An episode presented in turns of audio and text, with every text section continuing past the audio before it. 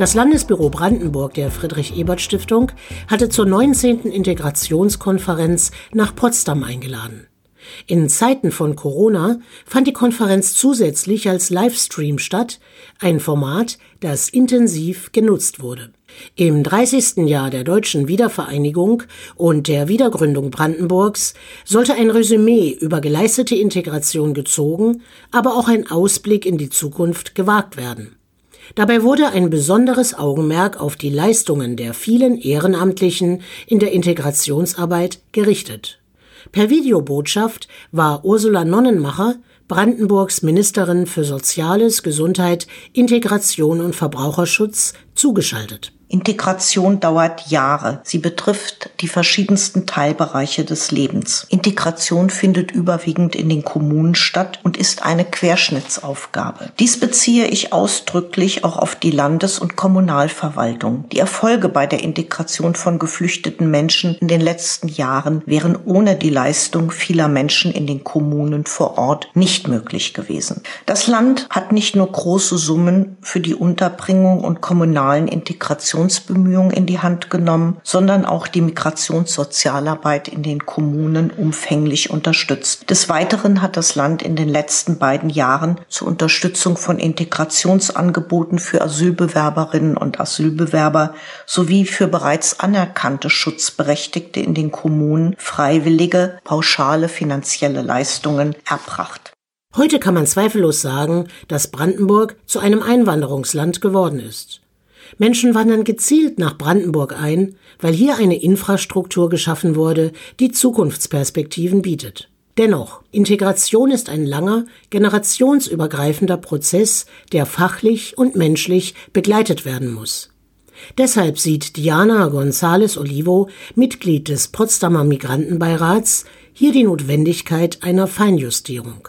Was Integration angeht, in den letzten Jahren immer diese Diskussion, ja, wie integrieren wir Geflüchtete, wie integrieren wir Migranten, ist für mich ganz wichtig die Tatsache, dass in Kooperation mit Ehrenamtlern, die sich einzelne Menschen angenommen haben, schaffen wir auch, dass Ehrenamtler die eigenen Strukturen ein bisschen auseinandernehmen, dass Ehrenamtler verstehen, wovon reden wir, wenn wir über strukturelle Hürden sprechen, ja? Wovon reden wir, wenn wir über Öffnung der Verwaltung reden? Dass sie wissen, es geht nicht hier um eine moralische Überlegenheit, wer wird mehr diskriminiert, wer weniger, sondern tatsächlich, da gibt es bestimmte Hürden, die könnte man anders gestalten und da finde ich, Ehrenamtler haben eine Schlüsselposition, um bestimmte Änderungsprozesse auch in der Gesellschaft mit anzustoßen. Soziale Teilhabe und ehrenamtliches Engagement ist ein großer Integrationsfaktor. Nicht nur Menschen, die in Deutschland geboren sind, leisten ehrenamtliche Arbeit.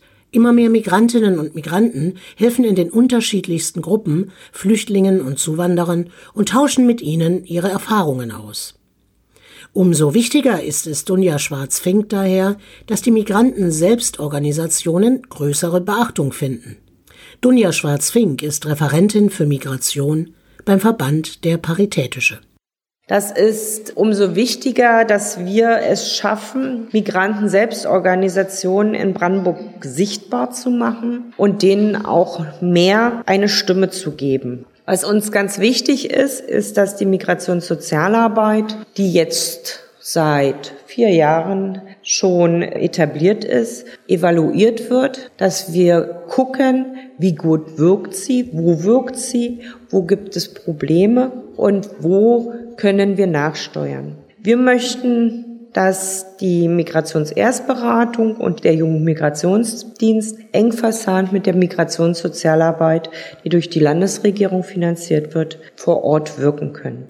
Integrationskonzepte in den Landkreisen und Kommunen seien ein wichtiger Schlüssel dafür, wie Integration gelingen kann. Sie müssten ausgewertet und bewertet werden, um aus den positiven wie negativen Erfahrungen zu lernen, so Dunja Schwarz-Fink. Doch das Thema Zuwanderung lässt sich nicht trennen vom Themenkomplex Rechtsextremismus.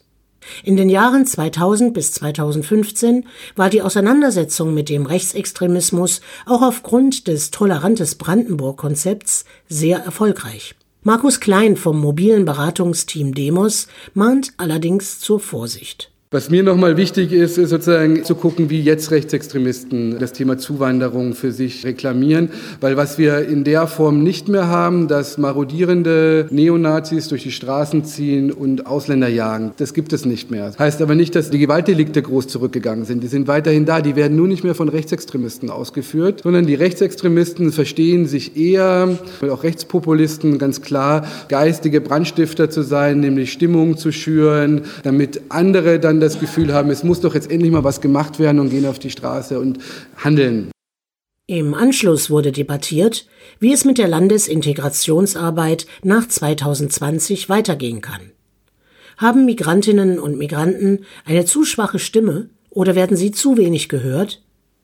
Immerhin war Brandenburg das erste Bundesland, das sich selbst ein Landesintegrationsgesetz gegeben hat. Nun soll noch mehr auf Information und Kommunikation geachtet werden. Viele Migranten wissen gar nicht, welche Organisationen es überhaupt gibt, argumentierte Diana González Olivo. Gerade People of Color nehmen oft eine unterschwellige Ablehnung wahr. Hier müssten Machtverhältnisse erkannt und sichtbar gemacht werden. Dunja Schwarz-Fink forderte eine Verstetigung der Integrationsarbeit. Besonders aus Sicht der Beratenden müssten die öffentlichen Stellen auf Jahre verlässlich angelegt sein. Brandenburg sollte sich deutlicher positionieren und die Beratungsstellen auch sicher finanzieren. Der zweite Teil der Konferenz widmete sich der Würdigung des ehrenamtlichen Engagements in der Integrationsarbeit.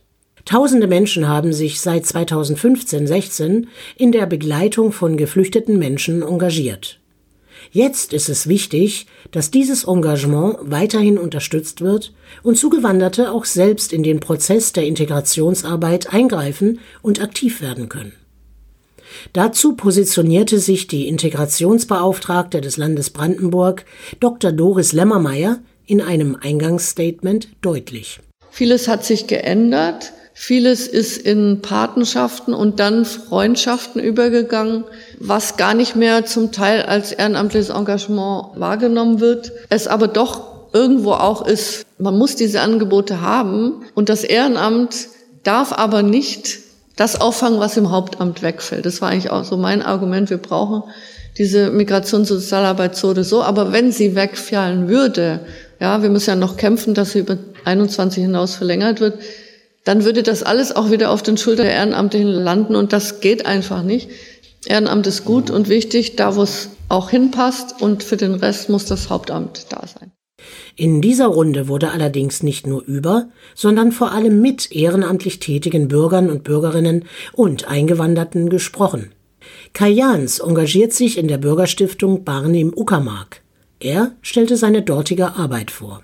Wir unterhalten zwei Freiwilligenagenturen in Prenzlau und in Eberswalde. Das Engagement von Freiwilligen per se muss ja begleitet werden. Also von insofern ist schon die Freiwilligenagenturen an sich sind mit Personal auszustatten und das ist schon ein schwerer Kampf. In der Stadt Eberswalde haben wir da seit 2007 gekämpft. Wir haben jetzt eine halbe Stelle. In Prenzlau bekennt sich jetzt die Kommune dazu. Und mit der Migrationssozialarbeit, so wie sie vom Land Brandenburg bereitgestellt wird, können wir darüber hinaus eben äh, Freiwilligenengagement bei bei der Integration von Zugewanderten nochmal besonders unterstützen und besonders herausheben.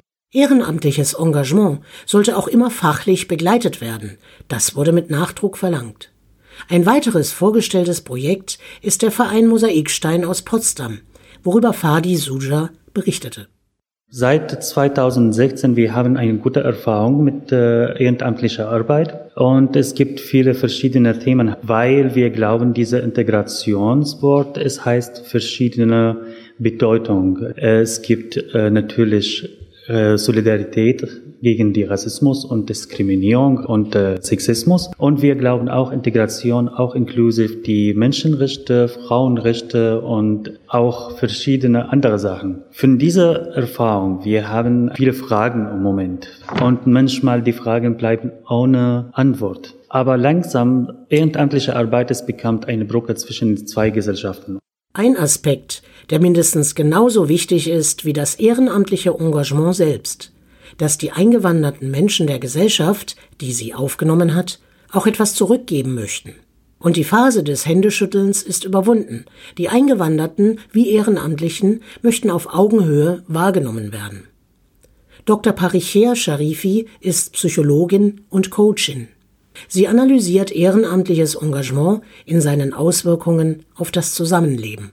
Jeder, der hier was macht, egal hauptamtlich oder ehrenamtlich, hat eine eigene Motivation. Das sollte man tatsächlich immer berücksichtigen und meine eigene Motivation führt mich dazu, dass ich irgendetwas übernehme, warum sie als Dolmetscher tatsächlich einfach sich engagieren wollen. Ähm, das sind eigene Motivationen, aber wir haben auch auf der anderen Seite gesellschaftliche Motivationen. Das sollte man auch berücksichtigen. Und diese gesellschaftliche Motivation heißt das, bin ich eine Aufnahmeland oder nicht? Egal, ob man sich einen Mosaikstein heraussucht oder die gesamtgesellschaftliche Vogelperspektive einnimmt, die Fragestellung bleibt die gleiche. Wie wollen wir leben in dieser Gesellschaft? Wie wollen wir Zukunft zusammengestalten und Verantwortung für künftige Generationen übernehmen? Der Blick zurück auf 30 Jahre Brandenburg ist auch einer nach vorn. Das Podium zog eine positive Bilanz, forderte aber auch nicht nachzulassen. Brandenburg ist Vorbild in Sachen Integration und ehrenamtliches Engagement flankiert von der Landespolitik und mit noch besserer finanzieller Ausstattung kann es noch stärker werden und sich verstetigen.